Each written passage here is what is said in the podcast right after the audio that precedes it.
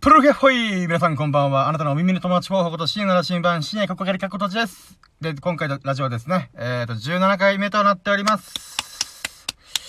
はい、おめでたいですね。えっ、ー、とですね、で、最初に今回のトピックをご紹介しようと思います。で、まず3つあるんですけど、1つ目が、この回自体がですね、えっ、ー、と、前回の続きとなっておりまして、題して、突き破る日々、は、です。はーって意味わからないと思うんですけど、えっ、ー、とですね、あのー、3本立ての2本目となっておりまして、まあ、インスパイアバイエヴァンゲリオンでございます。なので今、ジョ、ハっていう来てるんで、次が9になります。で、頑張ればシンでいこうかなと勝手に思っております。まあ、何の話やねんって話なんですけど、で、えっ、と、なんだろうな。うん、先週、先週というか前回分を撮ったんですけど、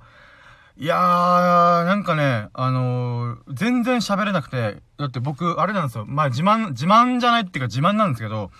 えっ、ー、と、以前6時間ぐらいぶっ通してラジオ収録をして、えっ、ー、と、まあ、合計7、8本ぐらいやっ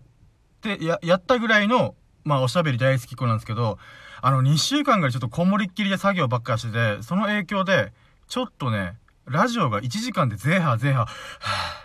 はぁって息切れしてて、あ、これあかんなと思って、な、なので、ちょっとね、あのー、本当はね、あの、1本目、2本目、3本目で一気に撮るつもりだったんですけど、あー、ちょっとこれやり直そうと思って、なので、ちょっとね、しばらく時間を空けて、また2本目撮っております。でですね、2本、2個目の、えっ、と、トピックが、えー、っとですね、様々なサービスをね、最近ちょっと始めすぎちゃって、例えばベースとか T シャツトリニティとか、グラビティっていう SNS とか、まあ、結構テレンやワンやしてたんですよね。まあ、なので、まあ、そのおかげで、えっ、と、記事とか、いろいろ書けた部分はあったんですけど、なんだろうな、時間が足りないんですよね。うん。だからまあ、ちょっと一回、ノートの方に、えっ、ー、と、記事を、えっ、ー、と、投稿するっていうのは集中してたんですけど、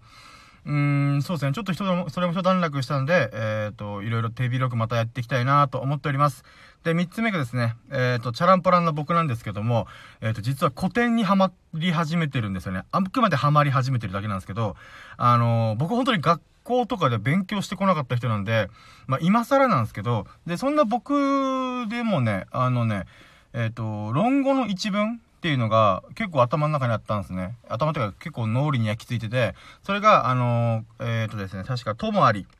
遠方より来たる、えっと、なんだっけな。あ、忘れちった。あ、まあいいや。まあその一文があるんですけど、まあそこからね、あの、あ、古典とかって古語とかって面白いなと思って、まあ学校の教科書に載るぐらいのものってやっぱ名作なんですね。名作なんでしょうね。うん。まだ全部読んでないかわかんないですけど、で、そこからね、あのー、日本、三大随筆、まあ、エッセイ、エッセイですね、随筆は。えー、と、っていうのを買っちゃったんですよね。つれづれ草と、えっ、と、北条記と枕草子。で、これもね、なんかいろいろ、あの、いろんなバージョンっていうか、いろんな出版社から出てるんですけど、一番、あ、これいいな、みたいな、っていうのを見つけたんで、まあ、今回ね、それで、えっ、と、さっき言った枕草子、えっ、と、北条記、えっ、と、つれづれ草か。っていうこの日本三大随筆を買いました。で、えー、後から紹介するんですけど、つれづれ草をね、ちょっと軽く読んで、あ、やべえ、この人めっちゃ面白いと思って、ちょっとね、それを記事で紹介してるんで、この後のトークテーマで喋ろうかなと思ってます。はい。では、そんな僕がどこにたどり着くのか、その珍道中を楽しみいただけましたら幸いです。それでは始めていきたいと思います。やろうとも、準備はいいか？よーそろーシーナの新版プレゼンツ、シーナのジャンクコンパス !Here we go! はい、ということで。ちなみにですね、最近知ったんですけど、ヨーソロって僕ずっと海外の言葉だと思ったんですけど、じゃないらしいんですよ。あの、じゃないっていうか、あの、よろしくに、えっと、よろしく候って書いて、ヨーソロらしいんですよ。え、そうなの？ってちょっと最近知って、で、それの意味は、例えば、面かじいっぱいってバーってこう回転させて、で、これ船の方向を変えるじゃないですか。変えた後に、よし、ここで OK っていう方向が、その、要ソロで、よろしくソロ。このままこのし、あのこの方向で進んでよ、OK よっていう意味で、要ソロっていうのが、なんか、合言葉らしいです。意外っすよね。今更知りました。これずっと僕16回ぐらい言ってますけど、あ、そうなんだ、ヨーソロってそういうこと？みたいな。なんかパイレーツ・オブ・カリビアンのイメージあったけどな、みたいな。ではまあ、ごめん、話ずれましたね。えっ、ー、と、えっ、ー、と、このラジオでは、人生の羅針盤探しを目的に、日々の学びや気づきを投稿しております。えっ、ー、と、主に取り扱うテーマ、人文学、スピリチュアル、信仰、宗教、哲学、文化、本の感想、人の営みだとなっております。そして、2021年中に電子本の自主出版を目指して奮闘しております。何者でもない僕が何者になるのか、何も持ってない僕が何を得るのか、自分の全てを出し尽くすことができるのか、パンツを脱いだ、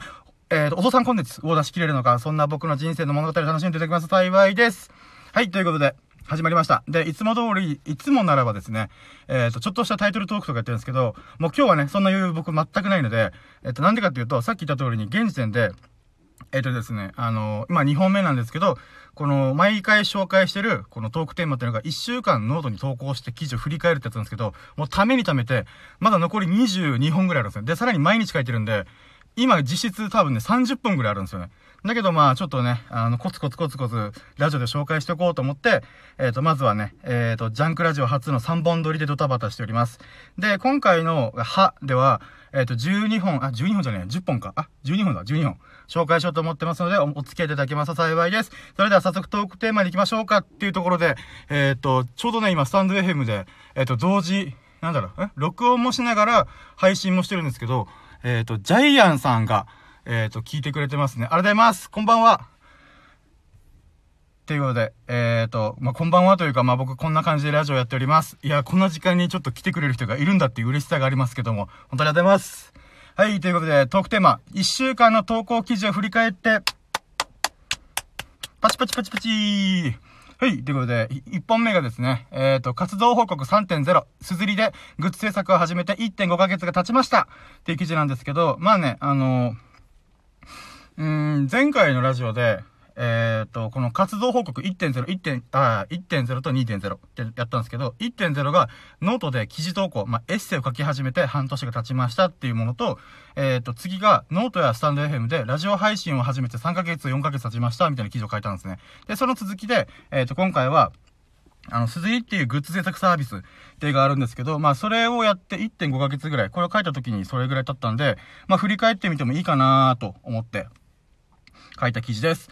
でね、あの、すずりに関して言うならば、本当にね、あの、僕は思うのが勢いって怖いなーと思うんですよね。あの、まあ、なんだろう、もともとイラストとか書いてたんですけど、そのイラストを、なんかグッズにしちゃえばいいんじゃんみたいな、金稼げるんじゃんみたいな。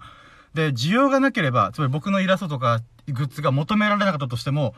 もう作ればいいじゃんみたいな。需要すら作ればいいんだよみたいな軽い感じで始めたのがそのサービスの、あ、すずりなんですけど、まあ、すずりというサービスが何、何ぞやって話なんですけど、えっ、ー、とですね、えー、自分がイラストとか写真を、まあ、画像として、えっ、ー、と、一回作ったものを、その画像を、なんていうんですかね、フォーマットがあって、T シャツとかマグカップとか、えっと、なんだろうな、うーん、あ、スマホケースとか、まあ、いろいろ50アイテムぐらいあったのかな、確か。で、それに、この画像をペッて貼って、トリミングこんな感じとか、どう、なんか、えっ、ー、と、それに合わせて、えっ、ー、と、はめ込むだけで、えっ、ー、と、一丁上がりみたいな、完成みたいな。で、その完成したデータをもとに、すずり側で、確か渋谷にあるんですけど、その渋谷のいくつかにある工場、例えばスマホケースを作る工場とか、T シャツを作る工場とかに、そのデータが飛んで、えっ、ー、と、注文があり次第、つまり自分で買うなり、もしくは僕のデザインとかをいいと思った人が、えっ、ー、と、ポチッと、えっ、ー、と、注文したら、そこから、えっ、ー、と、なんていうか、制作か、制作を始めるみたいな。なので、ストックビジネスというか、在庫、在庫ビジネスっていうよりは、注文がで、あり次第、えっ、と、作る。グッズを作るっていう、えっ、と、なんて言うんだろうな、こういうの。まあまあ、グッズ制作サービスみたいな感じでございます。で、もともとね、僕このすずりを知ったのがね、なんかクリエイター界隈では結構有名だったらしくて、僕全然知らなかったんですけど、この、なんて言うんだろうな。その自分の好きなクリエイターとかイラストレーターとかが、え、ー、と、このコップとかで、コップ作った、えっ、ー、と待って、コップを作ったから買ったよっていう話を、え、ー、と、同僚から聞いたんですよ。で、同僚から聞いて、どこで買ったのって聞いたら、すずりって言われて、すずりって何みたいな。っていうことをき、で、やりとりしてたんですね。で、それで、あの、さっき言った説明、すずりとは何ぞやっていう話が教えてもらって、あ、じゃあ俺もやろう、みたいな、いう話から、進めたんですよね。で、やっぱさっき言った通り、在庫を抱えなくて済むとか、あとは注文してくれたら、注文ポチッとしたら、僕になんか、えー、作業とか、なんていうんだろう、細々したものが来るんじゃなくて、すずり側で全部代理でやってくれるみたいな。まあ、その代わり、えっ、ー、と、ちょっとその分の、えっ、ー、と、手数料取ってるような値段帯、値段、値段帯っていうの？値段、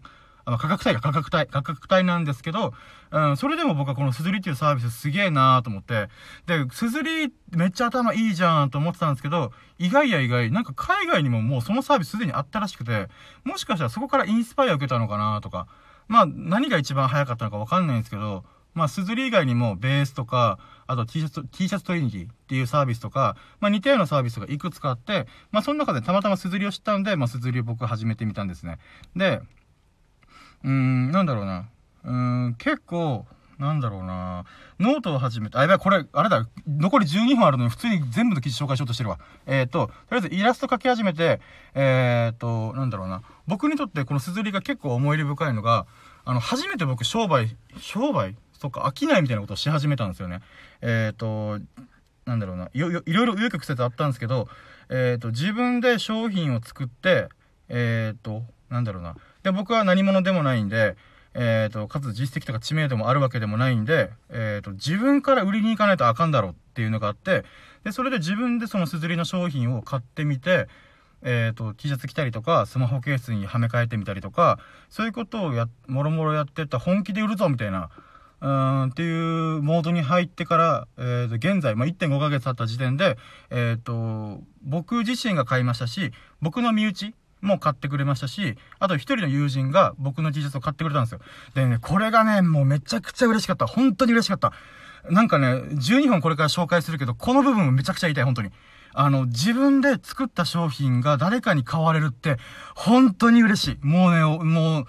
正直、儲けに関して言うならば、身内が買ってくれたものに関してはもう嬉しかったから、自分のアカウントで買ったんですよ。自分のアカウントで買うと、取り分がないんですよ。えー、と、例えば原価、T シャツ代とか、その印刷代とか、発注費代とか、ある、あるんですけど、そこの、例えば T シャツ1枚だったら3000円ぐらいと考えたら、2500円が、その原価で、えっ、ー、と、500円が自分が、僕が設定した取り分なんですけど、えっ、ー、と、身内が注文してくれるって決めた時は、僕のアカウントで買ったんですよ。だから、例えばさっき言った、えっ、ー、と、T シャツで言うならば、えっ、と、3000円で本来売ってるものをもう取り分取らなくていいから、2500円で、えっ、と、僕の方で注文しとくね、みたいなこと言ってたんですけど、えっ、と、この一人の友人が、なんか、それもろもろめんどくさいから、俺が普通に自分ですずりでポチるわ、みたいな。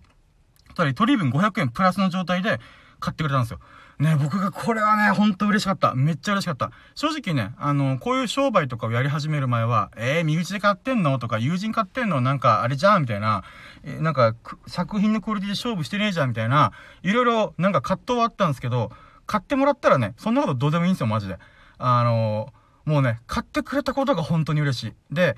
何が嬉しいってね、あの、まあ、これあれだななんか説明ちょっと熱くなってんな。えっと、なんだろうな、友人が、うん、買ってくれたんですけど、なんて言うんだろうな。いろんな友人も勧めたんですけど、これ買ったよ、あ、買ったよってか、俺こういうの作ってるよ、みたいな。っていう風に、まあ、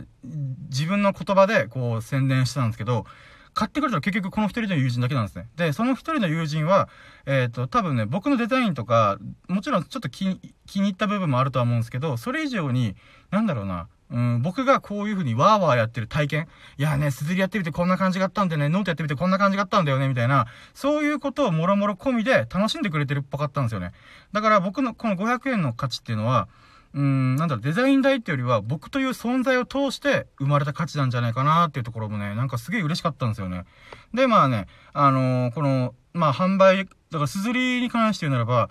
あの、この記事書いてて思ったんですけど、あれ ?1.5 ヶ月しか経ってねえじゃんみたいな。なんかそういうね、驚きがあったんですよね。あの、正直もう、こ、心の中では半年ぐらい経ってるつもりだったんですけど、あれ待って、まだ45日ぐらいしか経ってないみたいな。っていうなんかね、だから濃厚な日々を過ごさせてもらったなと思って。で、今はね、ノートとか、そうだ、ラジオとかで、あの、てんやわやし、あとブログとかも始めちゃったからな。てんやわ、てんやわんやしてるんですけど、またイラスト描いたらすずりで、えっ、ー、と、アピールして、なんか買ってくれないかな、買ってくれるように、まあちょっと取り組みたいなっていう感じですね。はい、そんな感じで、の記事です。はい、二つ目。次がね、えっ、ー、と、アナド、アナド、アナドリー型し、ここに来てツイッターが面白くなってきたけ、っていうことで、えっ、ー、とね、あの、今更ながら僕ツイッターにはまり始めたんですよ。なんか、おっって話なんですけど、だからね、アナドリ型し、アナドリ型し、ツイッターの魅力を侮っていたっていう感じなんですけど、あのー、なんだろうな。えっ、ー、と、じゃあなんで僕がツイッターを今更ハマったかっていうと、今まで全然楽しくなかったんですよね。なんかこのノートの記事書いたよっていうので、この共有する、シェアするっていうか、なんていうの、告知する部分で、えっ、と、使ってたんですけど、あのー、なんだろうな、それって超つまんねえんですよ。で、かといって、なんだろうな、うーん、宣伝以外の、なんか、普通の日常的なつぶやきとかも、なんか、変にツイッターでこうやったらフォロワーが増えるとか、いいねが増えるとか、なんかそういうのは変に知識入れたせいで、なんかもうみんなに向けて有益なことつぶやかなきゃ、みたいな、なんかね、そういう気持ちが、お、強かったなと思って、なんだろうな、うーん、なんかかしこまってた感じだったんですよね。だからもう全然つまらない。なんだこのアプリ全然思んないんだけど、みたいな。思ってたんですけど、なんかね、ここ最近になって、吹っ切って、あ、もうクソツイートでも何でもいいからあげたろみたいな。なんかもうおはようでも何でもいいし、なんだろうな、思いつくままにやったろみたいな。っていうのをやり始めたら、めちゃくちゃ面白かったんですよ。で、これって、なんか僕、ツイッターがなんでこんなに、なんだろうな、えっ、ー、と、主要なプラットフォームになってるか、SNS になってるかの、なんか、原点にやっと触れることができたなと思ってるんですよね。じゃあどういうところかっていうと、人間って、つぶやきするのがすげえ楽しいなと思うんですよ。えっと、どういうことかっていうと、自分が思ってることをスパンって言うっていうか、何かを表現するっていうのは、なんて言うんだろうな、快楽を伴うんじゃないかなってちょっと思ったんですよね。だから、ああ、ああ、スタンド FM だるみたいな、なんかそんなつぶきポロっていうこと、この頭の中で、えっ、ー、と、思ってること。だけど、だるいけど面白いな、みたいな、っていう、なんだろうな。なんだろう、う普通は理性で制限してる部分を、一回取っ払って、瞬間的に思ってることを動物のように言うみたいな。っていうことをやってれば、やってると、なんだろうな、すげえ気持ちいいんですよね。で、もちろん、あの、えー、ツイッターっていうのは、こう、えっ、ー、と、公開されてる SNS なんで、えっ、ー、と、この誹謗中傷とか、なんかそういう、えー、誰かを傷つけるようなこととかは、や、まあ、やめた方がいいとは思うんですけど、うーん、なんだろうな、うん、それぐらいの強い快楽を生み出してしまうからこそ逆に炎上というか、思ったことそのまま言っちゃうと、うーん、なんだろうな、それに対してああだこうだ言ってくる人もまた、お前あかんぜよっていうことを、また頭の中でパーンと思い浮かんですぐ言っちゃうみたいな。なんかそれだから、なんか炎上とか、なんだろうな、激しい応酬？応酬って言葉のラリーみたいなのが始まるのかな？ちょっと思うぐらい、あの、その、思ったことをすぐ言葉にするっていうのは、強い快楽が伴うんだなっていうのをね、今更ながらね、知ったのね。うん。で、なんて言うんだろうな。うん、だからこそ、なんか今すげえ僕ツイッター楽しいんですよね。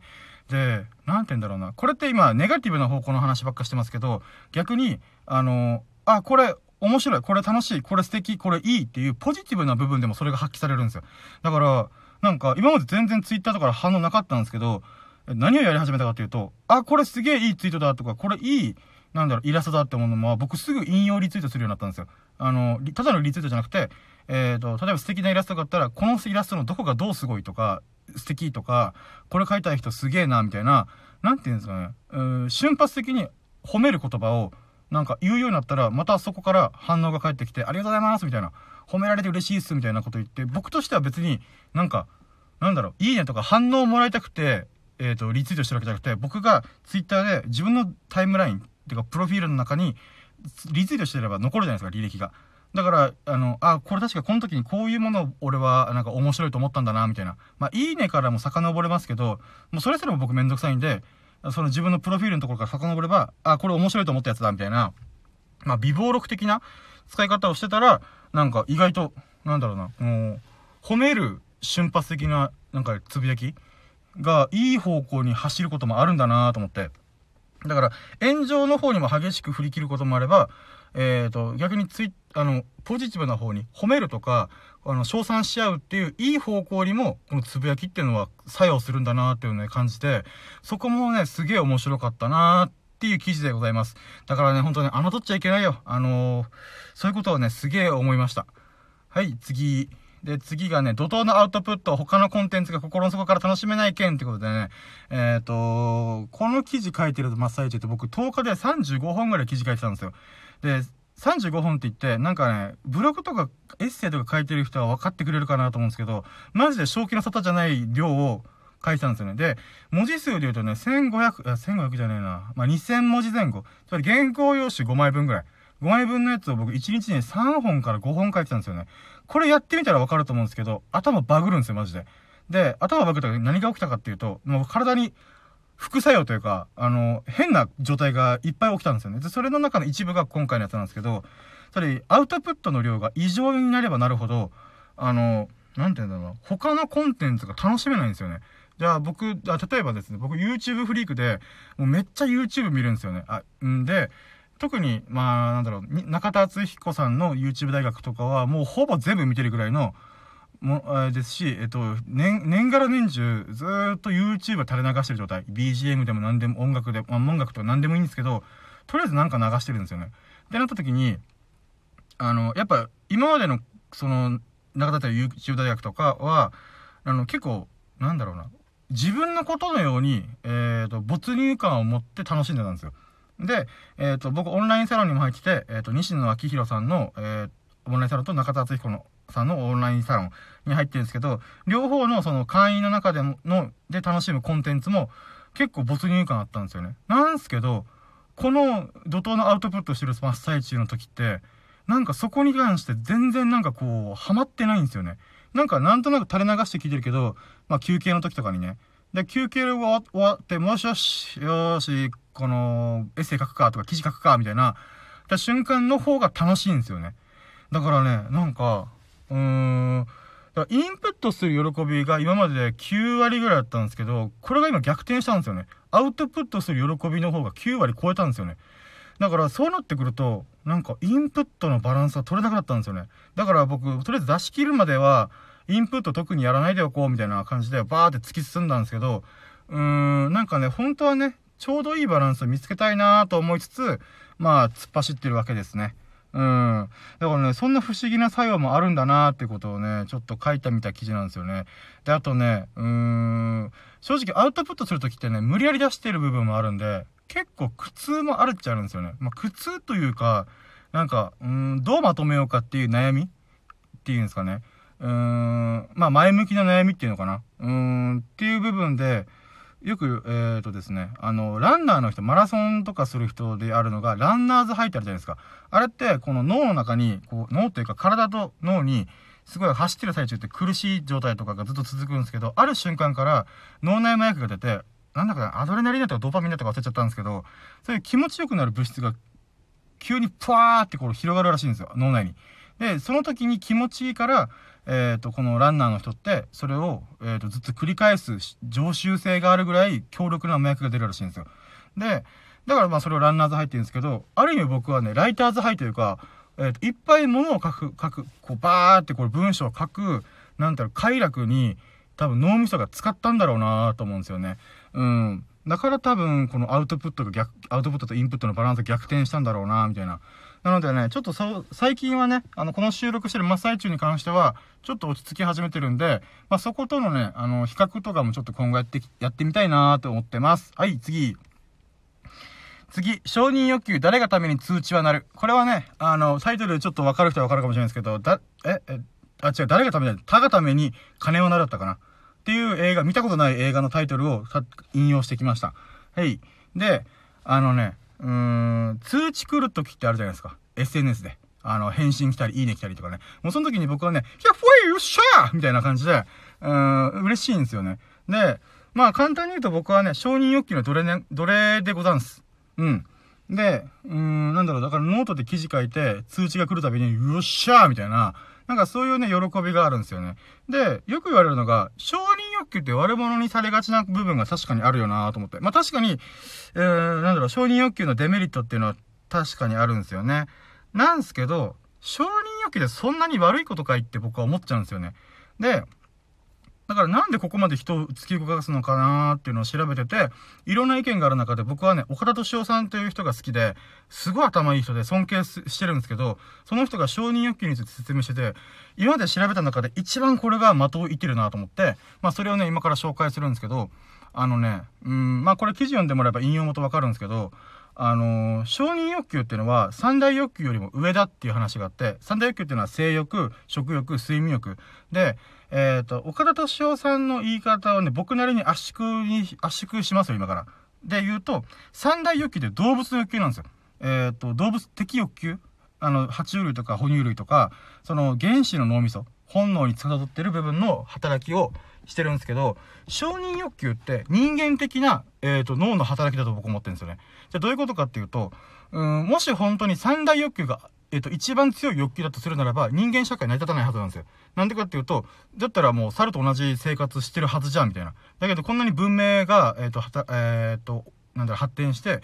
えっ、と、70億人もの人類が今誕生してるわけですよね。って考えたら、それは動物的本能を抑える何かの、何かがあるって考えた方が自然だと思うんですよね。じゃあ、それが何かっていうと承認欲求なんですよね。つまり、三大欲求以上の快楽を生む仕組みとして、えっ、ー、と、人間的な営みを働かせる本能。それが承認欲求。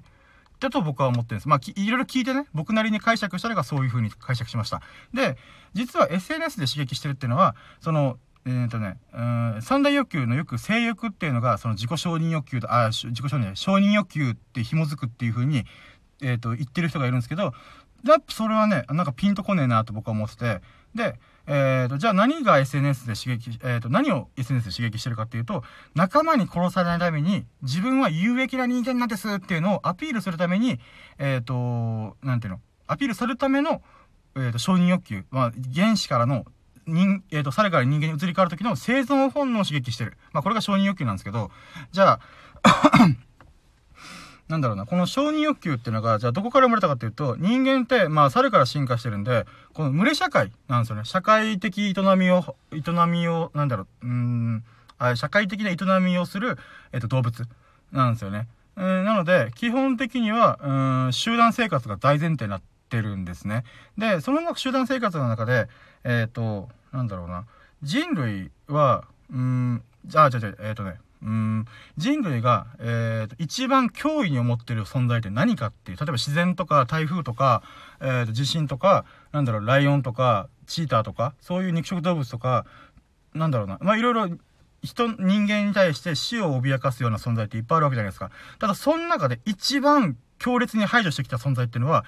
えっ、と、人類なんですよね。つまり人類が人類を殺してきたんですよね。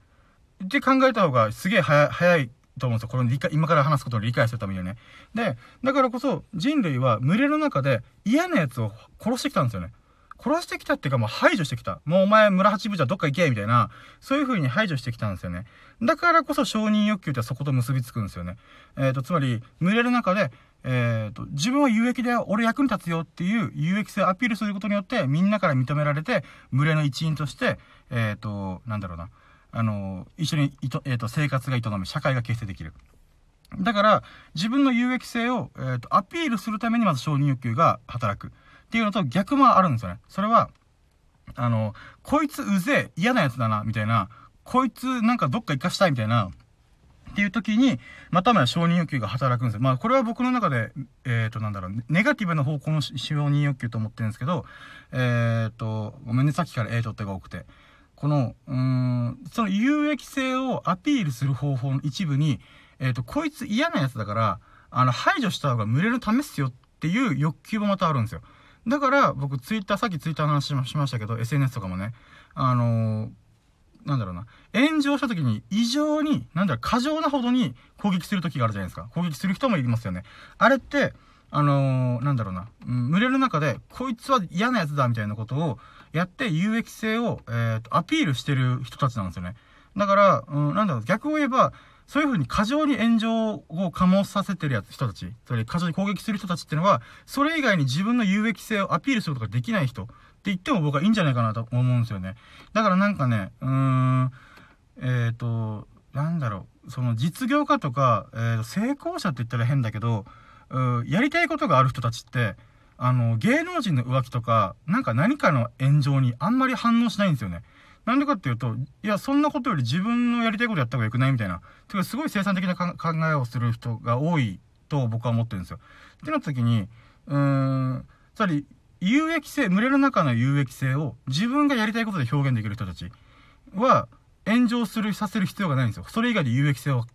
担保できてるから。だけど、えっ、ー、と、過剰に攻撃する人たちは、それ、その有益さを出せるのが、えっ、と、嫌なやつを排除するしか、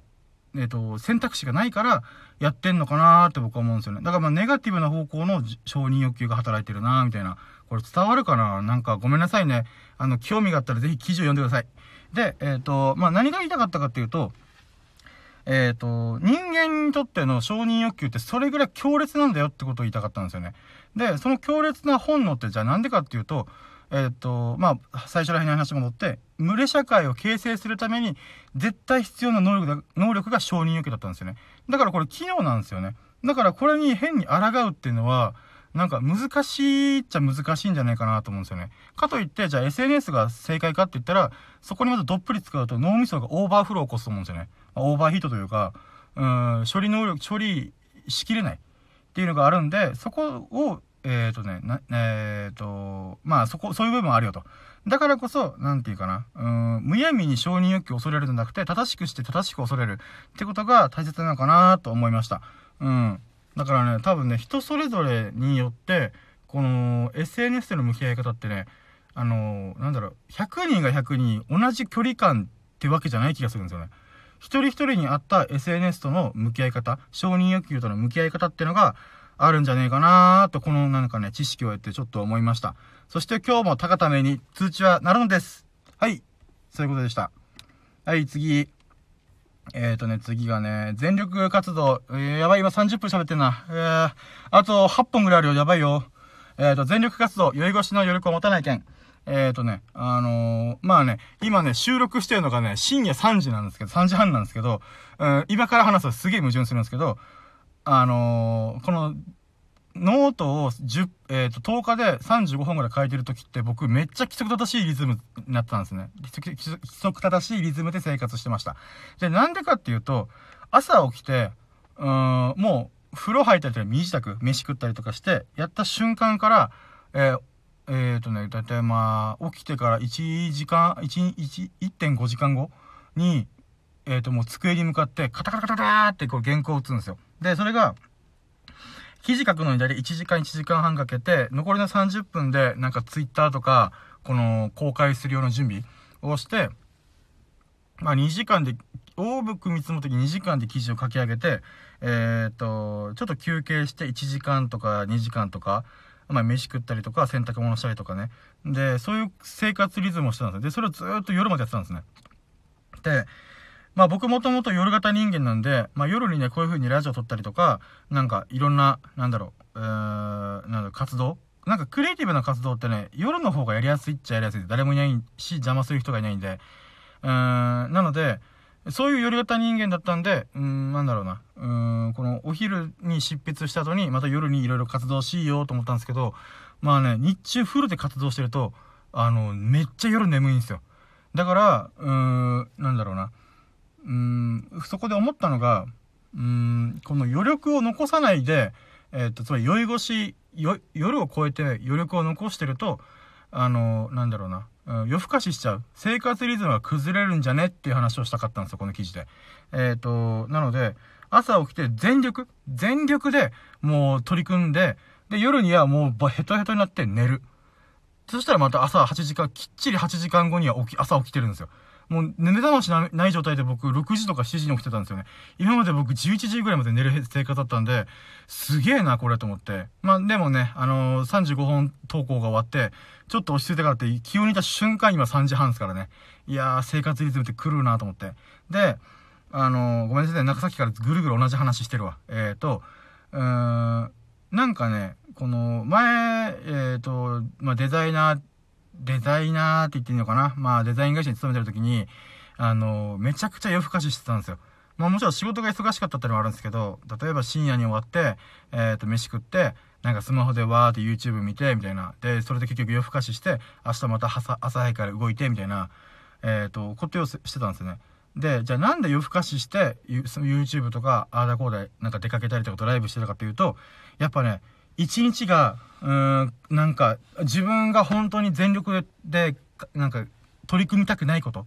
で、なんか、終わるのが嫌だったなーっていう感覚がすげえあったんですよ。なんか伝わります？あのー、なんか、うーん、変に余力が余ってる状態。だから仕事とかも嫌だから、全力出したくねえなーみたいな、絶対めんどくさいわーみたいな、っていう風に思ってると、あのー、変に仕事にセーブがかかっちゃって、結局仕事終わった後に、ふぅ、終わった。よし、YouTube 見ようみたいな風に、なんか変に起きてしまう。エネルギーが余ってるから。なんだけど、本気で全力でやってる、やりたいことをやってるときは、もうエネルギーがカラッカラになるんで、すぐ眠くなるみたいな。だからこそ、なんか酔い越しの余力は、えっ、ー、と、持たない方が生活リズムって正しくなるなという話を書いた記事でございました。はい、次。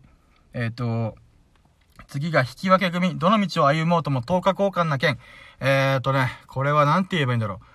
まずね、10日交換っていうのが僕すごい好きな言葉で、あの、何かを得ようとするならば、それなりの代価を支払わなきゃ、支払わなければならない。っていう考え方があるんですね。で、これってなんかね、うーん、いろんなことを鑑みても、それはそうなんだよな、みたいな。例えば結婚とか考えても、結婚することによって自分一人の自由な時間が、えっ、ー、と、対価、代価として、えっ、ー、と、支払われるけども、その代わり何をやるかっていうと、えっ、ー、と、奥さんがいるとか家族がいるっていう安心感を得るとか、なんだろうな、うん、結局トレードオフというか、こう、等価交換してるんだよ。同じ価値を持つものと交換してるんだよなっていうのをすげえ感じるんですよ。で、あのなんだろ、最近ね、勝ち組とか負け組とかいう考え方以外に、あの、引き分け組っていう考え方もあるよって、そういう言葉もあるよっていうことを知ったんですよ。あ、引き分け組か、すげえそれ面白いなと思って。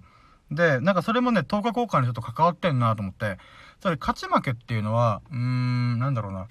えっと、何かのルールにのっとった上で、その、10日交換、えー、例えば時間と能力を差し出して、えっ、と、圧倒的な成果を得るみたいな、えー、そういう風な交換をした、その、そのゲームの中で、えっ、と、勝ち負け、うまくトレードオフできたやつは、えっ、と、成果出すというか、なんだろうな、うん、成功してる勝ち組。で、こいつは成功してない負け組みたいな風になるかなと思ったんですよね。じゃあ、さっき言った引き分け組か、な、で何かっていうと、そのゲームのルールにのっとってない、つまり交換すらしない。っていう、自分のやりたいことだけをやるみたいな、なんて言うんだろうな。うーん。なんか、そう、あ、ごめん、これ、記事書いたくせに全然頭の中まとまってねえわ。うーん、待ってよ。ああ、そうだ。うん、何が言いたかったかって言うと、あれだ。えっ、ー、と、勝ち負けっていう部分で、何かを交換して勝ち、か、勝ちました。とか、何かを交換して負けました。とか、もしくは、えっ、ー、と、交換すらしないっていう引き分け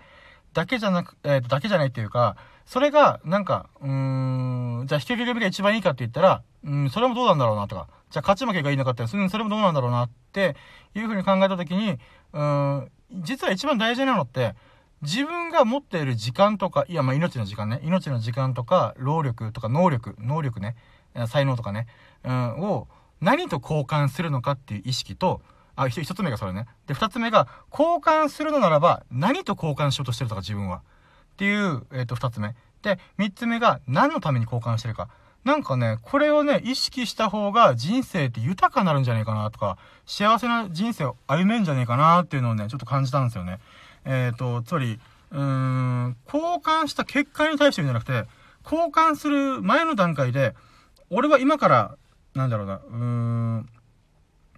うん、何を差し出そうとしてるのか。で、それを差し出した結果、何を得れるのかもしれない、え得れ得れるんだろうか。と、あとは、えー、その交換自体が何のためにやってるのか。っていう、この3つの3本柱をね、意識することの方が、この勝ち組、負け組、引き分け組の、なんか、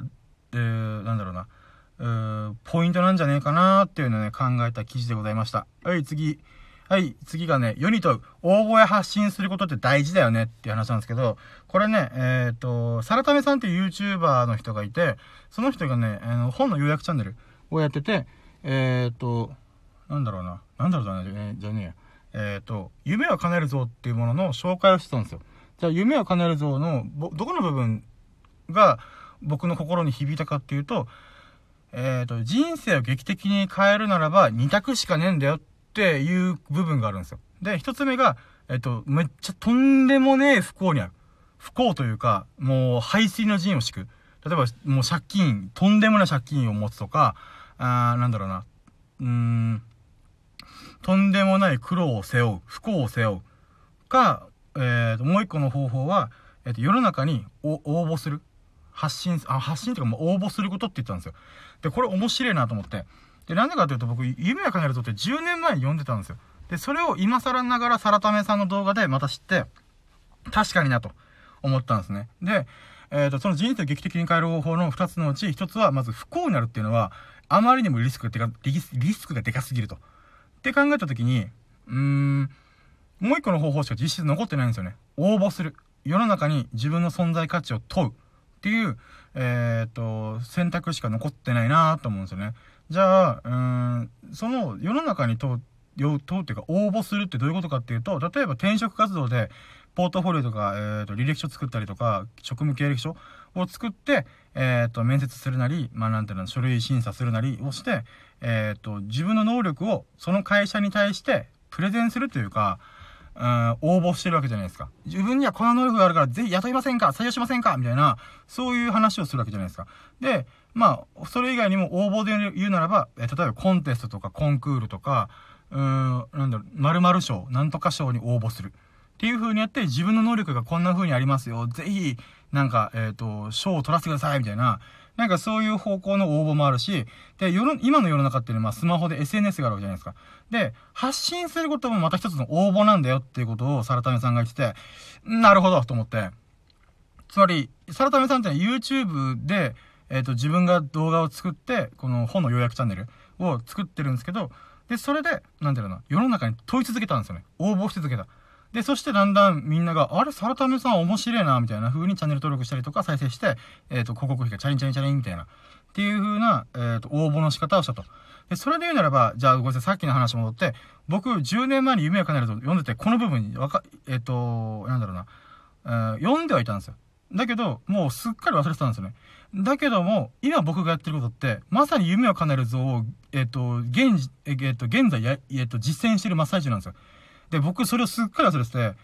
応募してんじゃん、俺、みたいな。つまり、ノートとか、今、スタンド F で喋ってますよね。それもまた応募なんですよ、僕からしたら。俺ってこんな存在いるから、みんな楽しんでくれみたいな。なんか、どう？楽しんでるみたいな。なんか、そういう、えっ、と、問いかけ？世に問いかけてるっていうのを、ひたすらやってるんですよ、今。だから発信することもまた応募になるよねっていうなんかね、気づきをサラタメさんから与えてもらって、ああ、そうか、夢を叶える像がまさか10年越しに、なんか実践できてるんだなーっていうのをね、ちょっとまざまざと感じて、なんかありがたかったなこういうこともまたいい気づきになるなと思って、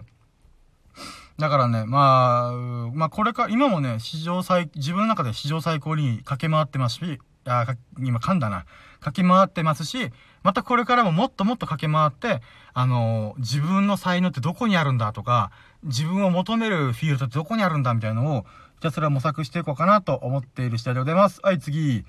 はい、次が、溺れる虎、光る言葉を求めてっていう言葉なんです、言葉じゃねえ。記事なんですけど、やばい、今42分喋ってる。あと5、5つの記事か。間に合うかな。えっ、ー、と、あのね、この話でまずしたい話があるんですけど、えっ、ー、とね、まず2つ、えっ、ー、と、問いかけたいのが、ハンバート・ハンバートっていう、えっ、とね、アーティストがいるんですけど、まあ、フォーク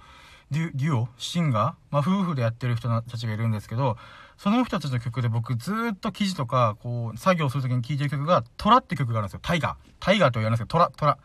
トラっていう曲を聴いてて、で、これがね、あの、何かっていうと、うーん、なんだろう、お酒を飲んで気が大きくなることを虎になるっていう言葉があるんです。あれにかけた、えっ、ー、と、曲で、あの、お酒を飲んで虎にもなれない男が、まあ、人の胸に残るような曲を求めて試行錯誤する心のなんか、移ろい、心情を描いてるんですよ。で、だけども、光る言葉を見つけられなくて、またお酒に溺れていく、みたいな、そういうニュアンスの、えっ、ー、と、歌詞であり、曲なんですよ。で、これすげえ面白いな、美しいなと思って、なんか、こう、そういうなんか、人の心に届くような、残るような曲を作りたい、言葉を探したいんだ、みたいな、いう、なんていうのかな、優しさというか、弱さというか、まあ、そういう、なんか、こう、輝きを求めてるんだけど、お酒に溺れちゃうっていう、この影の部分っていう対比がすげえ綺麗だなと思ったんですよね。で、これとともに、あの、僕がこの曲を聴いてて、え、と、思い出されるのが、中島敦中島だと中島敦っていう人の、三月期、山に月に記す、記すと書いて、いや、三月期っていうのがあるんですけど、まあ、これもね、さっきからずっと言って中田敦彦さんの動画で紹介されてたんですけど、えっ、ー、とね、簡単に言うと、三月期っていうのは、ある男性が突然虎になるっていうとんでもない話なんですよ。だけど、と、そのとんでもない話なんだけども、この作品を作るとか、残すっていう部分に情熱とか執念のような心情を描いてる部分があるんですよ。三月期って作品にね。なんかね、僕はそれが、そのハンバートハンバートの虎とすごいリンクしてるなと思って。で、この中島敦さんっていうの、敦さんっていうのは33歳で亡くなった人で、うーん、最後に亡くなる寸前に残した言葉が、書きたい書きたい俺の頭の中のものをみんな吐き出してしまいたいっていうぐらいの、なんかね、涙をためながら最後の言葉言ってらしいんですよね。で、僕、これ、うーん、なんかね、この言葉を聞いた瞬間には、ふーん、そうなん？みたいな。うん、そんなに書きたかったんだね？みたいなぐらいしか考えてなかったんですけど、そっかーみたいな。ただ、僕がこの、なんか三月期の、えっ、ー、とね、中田敦彦さんの動画を見て、半年後ぐらいに、つまり今から半年前ね、えっ、ー、と、つまり三月期じゃないみたいなのは1年前。で、僕は半年前からこの文章を書くようになったんですよね。で、文章を書くようになってから思ったのが、この気持ちがね、多少わかるようになった、まあ多少っていうか少々わかるようになったんですよね。の癖してるんですね。少々の癖して痛いほどわかるんですよ。なんか、人の胸に届くような、そんな言葉を作りたいとか、なんか、なんか人の胸に残るような、そんな言葉を作れたらっていう風に、めっちゃ思うんですよ。で、なんて言うんだろうな。文章を書き始めてずっとこの言葉が頭の中に、頭の中をもう虎のようになんか駆け巡ってんですよ。ブワーって。なんか、うーん。で、もっともっと書きたいみたいな。なんか、っていうのもある、もっともっと書きたいっていうのもありますし、育成そうもの、もう何、何年、何、何十年、何百年経っても、うん、なんだろう、残るような結晶化された言葉を残したいとか思うようになったんですよ。で、僕全然文章今書いてこなかったくせに、なんか急にそれを思うようになったんですよね。で、なんかね、ちょっと恥ずかしいんですけど、僕、もう尊大な自尊心があるんですよ。尊大っていうのは偉そうとか、選ぶるとかいう意味があるんですけど、それぐらい僕は自分自身の自尊心が、なんか内側から、なんか、わーって喋ったけってんですよ。で、うおー、俺の言葉聞けこんじゃろみたいなとか、そんじょそこらの言葉と比較にならないからおもろい言葉を俺残すからみたいな、とか、俺に任せろ、俺の言葉届けど、俺の言葉を残せみたいな、なんかそれぐらい、なんだろうな、自尊心が半端ないんですよ。なんか、うん、俺はまだナンバーワンじゃないけど、絶対ナンバーワンなるか、まあ何のナンバーワンか知らないんですけど、うん。なんかそういうね、なんかね、虎のような獣が自分にいる、自分の心の中にあると思う、えいるとはもう思ってなかったんですよね、僕。だからね、なんか今まで僕人のためにとか、うーん、なんだろうな、うん、誰かのためにとか、社会人としてとか、なんかそういうことばっか考えてきた反動なのか、なんかね、自分、自分、自分みたいな、そういう部分が出てきたんですよね。まあ、って言ってもね、結局は最後は人を喜ばしたいって部分があって、うーん、その僕のね、この虎のような心っていうのも、まあ、自分のね、存在証明とかに繋がってんなと思ったりね、なんか伝わります？この話。まあいいや。えっ、ー、と、まあだからね、僕はね、今日も溺れることも厭わず、光る言葉を求めて、言葉の海を潜るのだっていう締めで書き残した記事でございます。はあ、次、えー、っとね、46分か、あと4記事紹介できるかな。万病のもと、お酒を飲まなくなったというか嫌いになった件。えー、っとね、えー、僕ね、もともとお酒飲んでたんですけど、飲んでたって言っても、なんか人と飲むとき、友達とかと飲むときに、えー、っと、やってた、えー、っと、飲むんですけど、うん、赤かりし頃とか、なんか一晩で、えー、っと、なんだろうな、うん、ビール、えっと、ジョッキで10杯とかバンバン飲んで、あの、なんか朝まで飲むみたいな、なんかそういうチャランポランな生活してたんですよね。まあ夜の繁華街とか、えっ、と、楽しんだりとか、まあ夜の街楽しんでたんですけど、まあそんな僕がね、もうアルコール飲みたくねえなと思って、で、うーん、まあちょっとね、詳細は省くんですけど、この、嫌いになった理由っていうのが、お酒の正体って僕、合法的な麻薬だと思ってるんですよ。で、うーん、なんだろうな、依存症とか、あとは、この体自体にも、うん、ダメージ与える部分とか、うん、あとはね、あの、一番お酒飲みの人が言うのが、百薬の長って言葉があるんですけど、あれって嘘で、嘘っていうか、あの、キャッチコピーなんですよ、あれ。あの、商売上手な人が、うん、お金を取るために、うん、お酒っていうのは百薬の長だよ、みたいな。っていうのを言ったりとかしてたんですよ。なんですけど、うん、実際蓋開けてみたら、全然なんか健康リスク半端ねえ、みたいな。っていう部分があるんですよね。で、それは、実は昔の人も分かってるっちゃ分かってたらしいんですよ。だから、つれづれ歌っていう、えー、っと、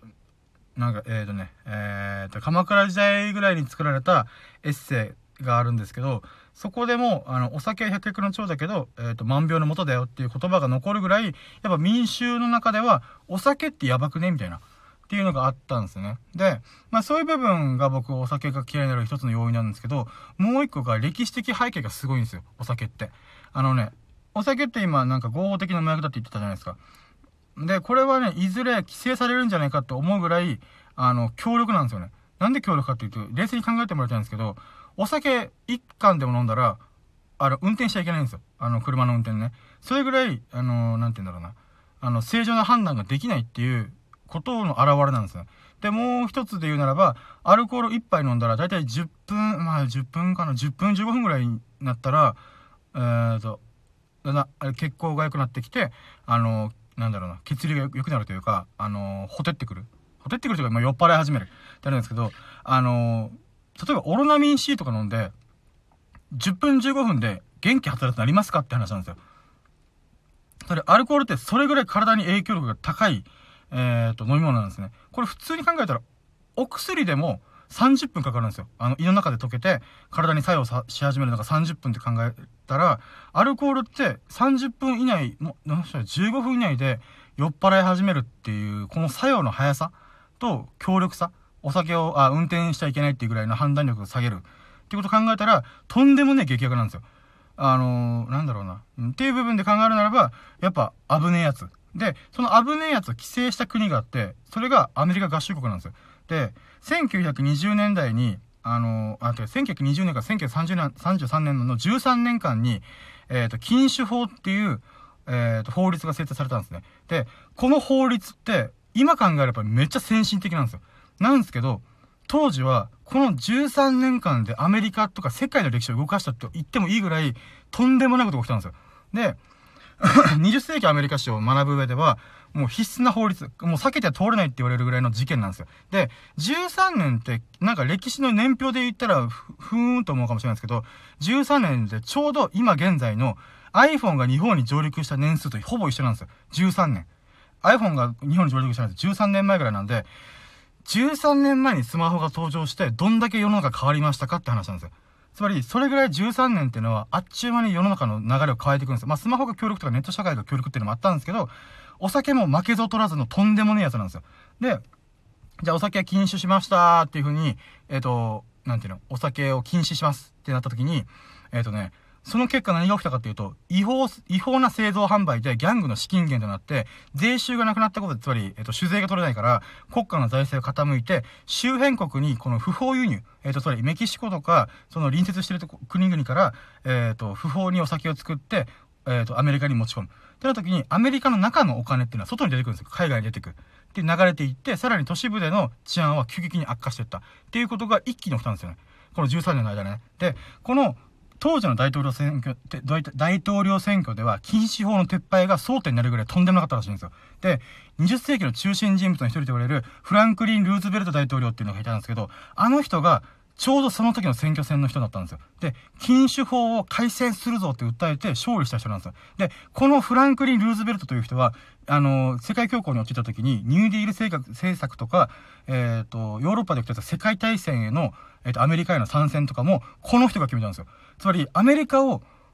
揺るがす歴史に必ずの残るぐらいの、えっ、ー、と、大統領を生み出したのが、禁酒法の改定なんですよ。改正なんですよ。これってすごくないですか？つまり、禁酒を今軽く説明しただけで、世界史レベルの歴史に関わる、えっ、ー、と、重大なキーワードがポンポンポンポンって出てくるんですよ。それぐらいお酒で人体だけじゃなくて人類にも与える影響がすげえ強いんですよ。だからこそね、僕めっちゃんこ怖えと思って。まあだからね、な、あの、なおさらお酒って飲むのやめようと思ったし、あとはね、お酒以外にも楽しいことほんといっぱいあるんですよね。僕ノートとかスタンド FM とか、まあラジオとか好きなことやってますけど、もうね、あのお酒飲むとそれができなくなるんで、うん全然それお酒飲むぐらいを飲むんだったら、うん、自由に遊べる快楽の方が全然楽しいんだけどな、みたいな。なんかね、そういうことを書いた記事でございました。はい。残り3、7分。そろそろ終わらないといけないんだけどな。もう、サンデーフムがね、1時間で終わっちゃうんだよ。えー、っと、これは次に持ち越しかな。じゃあ最後に1本だけ。えっ、ー、と、日本最大随筆、えっ、ー、と、つれづれ草に草生えた件。えっ、ー、とね、つれづれ草書いたのが健康奉仕っていう人なんですけど、この健康奉仕っていうじじいがね、僕めちゃんこ面白いと思って、どういう風に面白いかっていうと、このじじいね、あ、じじいって僕、もう勝手にね、あの親しいお、近所のおじちゃんと思って喋ってますけど、あのなんだろうな。うん、まあ、30、40ぐらいにこの人ってお坊さんとして出家したんですけど、その出家した時に、あー、暇だなー。あー、エッセイ書こう。つって、エッセイ書いたやつが、800年時を超えて、日本の三大随筆の一つとして選ばれてる古典作品なんですよ。で、残りのやつがさっき、もうこのラジオの冒頭に喋った枕草子と北条記と連れてる草。この三つが三大名作、名作って随筆って言われてるらしいんですよね。じゃあこの人のどん、どこがやばいかっていうと、あのね、ちょっと待って、これもう7分で喋りきれないからめっちゃはしょるんだけど、あのーえ時代としてはね、あのー、この人って鎌倉時代の後半から、えっ、ー、とね、えー、確かね、南北朝時代か。えっ、とね、室町まで行かないんだけど、うーん、南北朝、あ、つまり、うーん、なんて言うんだろう。貴族と武士の権力の移ろいが起きた時代なんですよ。だから健康奉仕というおっさん、おっさんとじじいも、あの、スタンスが変わったんですよね。最初は貴族的な、雅な、あ芸術的な側面を求めてたのに、だんだんと強くたくましいやつがいいみたいな風に、この本人の年齢とともに価値観が変わっていくっていうのも、またこの時代の移ろいを表してるってことでまた素晴らしいんですよ。で、もう一個が人間性もまた面白くて、なんかね、この人って多分、めちゃくちゃ多岐にわたるジャンルでエッセイを書いてたんですよ。えっ、ー、とね、ざっくり言うと、自己啓発、出世論、政治論、恋愛論、人間関係、心理学、哲学、商売とか、あまりにも多種多様すぎるんですよ。じゃあどういうことかというと、この人多分じ、お坊さんなんで自分では体験してないんですよ。だけども、観察眼が鋭すぎて、あの、これやったらこうなるなっていうのを自分のエッセイにしたためてるんですよ。だから、なんていうの、観察眼が鋭くて、かつ、洞察力っていうか、この、先を考える力が鋭すぎて、えっ、ー、と、こうした方が出世するとか、こうした方が恋愛うまくいく、こうした方が人間関係うまくいくとかいうのを、あのー、なんだろうな、鋭くついていくんですよね、このエッセイの中で。だからね、僕、現、あこのエッセイの、えっ、ー、と、現代訳を見たんですけど、普通に面白いんですよ。だからね、多分ね、この、えっ、ー、と、健康奉仕という人は、現代にもし生まれたとしても、日本を、日本一というか、日本を代表するブロガーとか、エッセイストになってたんじゃないかなと思います。それぐらいすごかったっす。ね、僕学がなかったんでね、こんなやべえやつ書いたのみたいな、なんかそういう衝撃がありました。で、あとね、そのつれづれ草で言うならば、このつれづれの極意みたいなのがあって、あのね、うーん、つれづれなるままに、日暮らし、えっ、ー、と、すずりに向かいて、心に移り、移りゆくよしなしことを、そこはかとなく書きつく、書き作れば、怪しゅうこそ物ぐる欲しけれっていう、言、えっ、ー、と、言、言語っていうか、えっ、ー、とね、あの、原文か。原文があるんですけど、これがつれづれの極意だと思って。つれづれってのはどういうことかっていうと、暇を持て余してって意味なんですけど、えっ、と、なんだろうな。ちゃんと直訳するならば、あの、暇を持て余してペンを取る。そして心によぎる気まぐれを書きつける、書きつけていく。そして、だんだんと不思議な世界に引き込まれていくようだっていうのがあるんですけど、これってね、もう僕なりに、この深夜がですね、ざっくりと言うならば、暇を使って自分と向き合うことが一番楽しいぜ、ベイビーって言ってるようなもんなんですよ。どういうことかっていうと、この人にとってはエッセイを書くことが自分と向き合うことだったんですけど、それが例えば音楽でもいいし、えっ、ー、と、スポーツでもいいと思うんですよ。自分が夢中になれるものにとことん向き合うことによっても暇な時間を使ってね、取り組むことによって、えっ、ー、と、自分と向き合うことができるっていうことを、なんていうかな、もう、つれづれ草のエッセイの冒頭に持ってきてるんですよ。もう僕それがやばいなと思って、この人極意を一番最初に持ってきとるかなみたいな、なんかね、そういうなんかやばいじじいだなと思って、ってね、その喜びをね、書き連ねたエッセイでございました。はい。はい。残り2本ありましたけども、10本が限界だったんで、もう一旦まとめに入ろうかなと思います。えっ、ー、とね、まあ今回いろいろと喋りたいことを喋ったんですけど、うーん、なんだろうな。いかがでしたでしょうか。で、今回紹介した記事はね、割とね、うん、まあ僕の内面的な気づきが多かったかなと思ってます。